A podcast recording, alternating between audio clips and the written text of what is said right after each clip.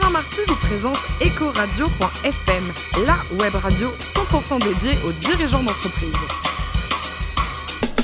Bonjour à toutes et à tous, euh, ravi de vous retrouver pour un nouveau numéro d'Ecoradio.fm, la radio 100% dédiée aux dirigeants d'entreprise. À mes côtés, pour co-animer cette émission, Corinne Calandilli, directrice de la gestion privée d'AXA France. Bonjour Corinne. Bonjour Alain. On attend vos réactions sur les réseaux sociaux et sur Twitter, sur notre compte Ecoradio-du-bas FM. Aujourd'hui, nous recevons un garçon formidable, Jean-Pascal Ancelin, le vice-président Europe du Nord de Microstratégie. Bonjour Jean-Pascal. Bonjour. Alors vous êtes né en 1961, qui est une grande année pour le vin d'ailleurs, diplômé de, de l'EDC, l'école des cadres. Vous faites partie de ces anciens euh, élèves qui ont racheté l'école ou pas? Non, absolument Non pas? Ça vous a pas tenté de... Il y a un côté un peu vengeance de racheter son ancienne école de commerce, non? Non, non, au contraire, je voulais vraiment la quitter. Bon. Un souvenir de votre premier job Vous étiez déjà dans l'informatique euh, comme commercial? Oui, en fait, j'ai démarré dans- tout de suite comme ingénieur commercial dans, dans les entreprises, une première entreprise française, Genlog, et ensuite qui a été rachetée par une société américaine. Donc ensuite, j'ai continué à travailler que pour les sociétés américaines. 100%. En 1997, vous êtes euh, chez Gognos. C'était une belle aventure, ça aussi, ou pas? Oui, 7 ans. euh, donc le lancement de, de Genlog, en- enfin de, de Cognos en France, avant le rachat par IBM. Donc effectivement, tout l'intérêt de, de cette agilité dans l'entreprise euh, avant le rachat. Avant le rachat. Mhm. Et après, Business Object, ça, ça n'a pas été une bonne, un bon souvenir, ça Si, en tout cas, Ah. c'était euh, pour moi en fait une belle, une belle entrée chez c'est le, le leader de l'époque euh, du décisionnel. Mais effectivement, je ne suis pas resté très longtemps, deux ans. Deux ans, quoi. Ensuite, Information Builders. Et là, c'était euh, un nouveau positionnement, on va dire, pour vous. Euh, vous êtes plus leader, vous êtes challenger. Ouais, C'est challenger. triste, ça, non?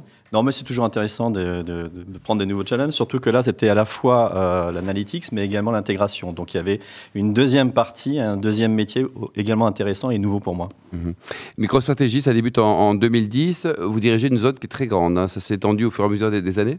Oui, donc euh, je démarre directeur, euh, enfin, directeur général de la France et puis aujourd'hui euh, vice-président Europe du Nord. Donc, c'est la France, Benelux, Nordics, Suisse, Pologne, Russie. Fait. Et le groupe au niveau mondial, donc il dépasse les 500 millions de, de dollars de, de chiffre d'affaires. Oui. Euh, le métier, vous nous expliquez exactement ce que vous faites Oui, donc euh, MicroStrategy, c'est un éditeur américain dont la spécialité, c'est toute la partie analytics. Donc, euh, on accompagne les entreprises aujourd'hui dans, leur- dans le cadre de leur transformation numérique et on propose une solution, une plateforme analytics complète pour répondre aux problématiques, qu'elles soient de self-service, de databilisation ou également de BI d'entreprise. Donc, global pour tous les métiers de l'entreprise.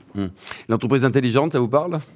Oui, ça me parle beaucoup, puisqu'en fait, on vient de, sortir une map, map of intelligence, c'est-à-dire euh, toute une cartographie où on propose des solutions pour garantir le déploiement de l'analytique dans les entreprises.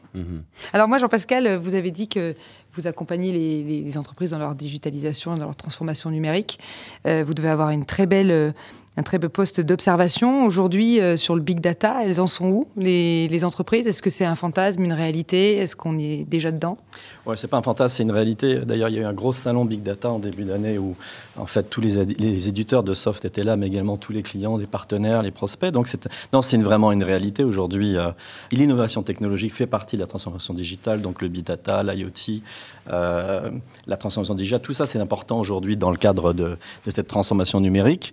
Et effectivement, le fait d'intégrer des données qui sont non structurées, les stocker et ensuite les mettre à disposition, c'est de l'information, une richesse d'information très importante aujourd'hui pour les entreprises pour prendre des meilleures décisions. Est-ce qu'on peut imaginer que toutes ces, évolutions vont avoir un jour un impact sur les emplois? Est-ce qu'on peut imaginer la fin des informaticiens?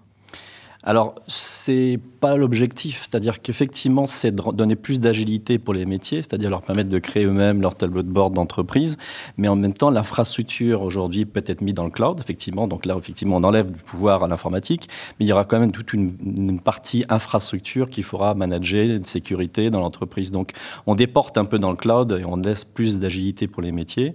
Mais en fait, on va après tra- travailler sur des nouvelles, nouvelles fonctions euh, informatiques. Donc c'est pas tout à fait la fin des jobs, des nouveaux jobs. Ouais, Des nouveaux jobs. Ouais, c'est des évolutions, une évolution qui va plus être, à mon avis, euh, avec plus une orientation en direction générale que- qu'informatique. Et enfin, quand on travaille de la data, même si j'ai bien compris par ailleurs que c'était pas forcément votre cœur business, puisque vous la mettiez à disposition, Mhm. euh, est-ce qu'il y a une différence euh, quand on est français dans une boîte américaine euh, de la relation qu'on a avec la data? Est-ce que vous sentez une, Oh, bah, nous, une sensation différente? Alors nous, en tant qu'éditeur euh, informatique, euh, dans le cadre de cette transformation digitale, notamment on parlait d'innovation technologique, mais on parle effectivement du marché qui devient aussi, euh, qui, va trans, qui va transformer l'entreprise. Des gens comme Amazon, les, réseaux sociaux, Facebook et autres, les entreprises vont faire attention, les marques font attention à ce qui se passe au niveau des réseaux sociaux. Effectivement, tout ce qui passe aujourd'hui dans les protocoles et autres, notamment GDPR, aujourd'hui les entreprises doivent mettre à disposition, faire attention aux données personnelles. Donc tout ça, ça influe l'entreprise et puis les, nouveaux entrants, les concurrents des entreprises. Donc nous, on va naviguer dans toute cette infrastructure et on va proposer une solution globale, une plateforme analytics pour pouvoir permettre à qui que ce soit d'intégrer la, donnée. Globalité, euh, Jean-Pascal, donc vous savez que dans une entreprise, vous dialoguez avec l'ensemble des, des, fonctions, avec les, un DRH, avec un directeur des achats, avec un DSI Oui, en fait, euh, l'analytics, tout le monde en a besoin. Une personne des ressources humaines, une direction des ressources humaines a besoin de voir la gestion de sa carrière dans le temps, à la fois sur une tablette, un smartphone ou sur, euh, ou sur le web. On est dans la finance, on veut connaître son reporting derrière le budget de sa consolidation. On est dans la logistique, la supply chain. Tout le monde a besoin d'informations, tout le monde a besoin de visualiser de plus en plus vite, en temps réel, l'information. Donc tout ça fait qu'en sorte que nos interlocuteurs, ce sont les métiers, et puis le garant de l'infrastructure, c'est l'IT, donc ils sont toujours là.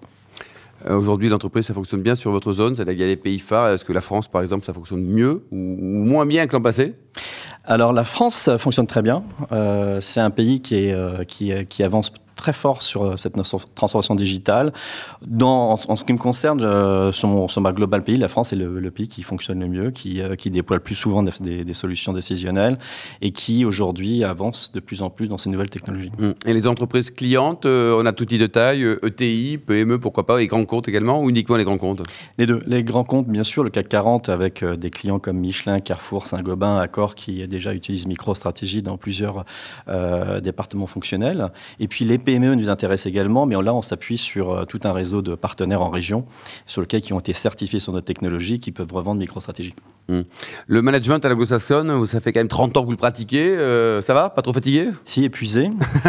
mais euh, c'est comme tous les dirigeants, je dirais, que si c'est épuisant, mais c'est aussi, bien sûr, toujours intéressant de, de, bah, de, travailler autour des nouvelles technologies. Et puis, bon, le métier se renouvelle un peu. Aujourd'hui, on est plus en relation avec les, les directions métiers, avec les directions générales qu'auparavant. On était une uniquement euh, travailler avec l'IT. Donc là, ça, change quand même beaucoup la vie. Combien de collaborateurs sur la France, par exemple Une trentaine, c'est ça? Oui, 35 aujourd'hui. Et c'est facile de trouver des, talents, de, les, de leur dire venez chez nous, nous sommes des gens sympas, on vous intéresse financièrement, mais également on est heureux de vivre ici. Alors on, leur dit ça, mais c'est pas toujours évident. C'est-à-dire qu'on leur dit que on est super, on est super. Ah, chez AXA, c'est génial, non, la vie? Tous les jours, tous les jours. Oui, tous les jours.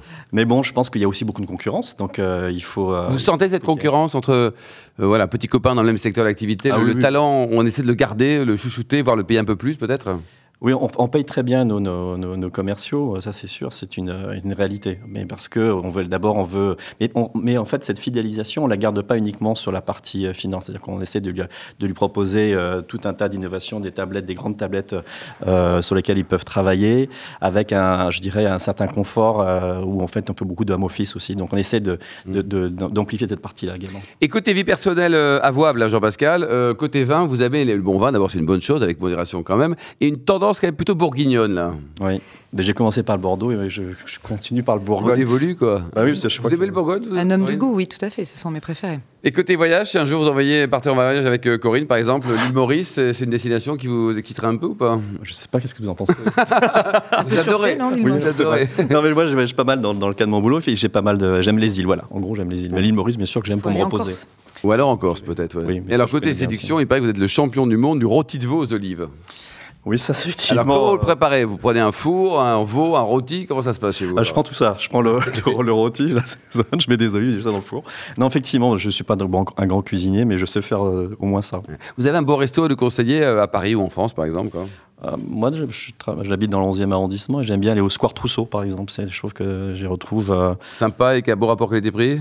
Bon rapport qualité-prix, des gens qui sont très sympathiques, une jolie terrasse euh, et un, bon dynamisme. Vraiment intéressant. Et côté ballon rond, par, côté football, vous êtes plutôt quoi? PSG, Barcelone ou Real? Alors, euh, PG. Oui, vous êtes sûr. Hein Continuez à soutenir. Hein. Non, mais, je, voilà, PG parce Et que. Le fait que Zidane quitte le Real, ça vous émeut ou pas? Non, mais je pense qu'il va prendre l'équipe de France bientôt. Donc... Oui, ça serait une suite logique, Et enfin, pour terminer, pour le ballon euh, ovale, vous soutenez un club particulier qui est dans un stade étonnant, un, public extrêmement fair-play. Voilà, Toulon. Toulon. Des gens, sympa- des gens sympathiques. Vous avez déjà assisté à un match à Bayonne ou pas? Non, jamais. Bon, ça sera un rêve, pourquoi pas. Merci beaucoup en tout cas. Merci à vous Jean-Pascal euh, Ancelin, vice-président Europe du Nord de Microstratégie. Merci également à vous Corinne Calandini, directrice de la gestion privée d'AXA France. Tous nos podcasts d'actualité sont disponibles sur notre compte Twitter Eco Radio-du-bas FM et LinkedIn Ecoradio.fm. On se donne rendez-vous mardi à 14h pour une prochaine émission. Ecoradio.fm vous a été présenté par Alain Marty.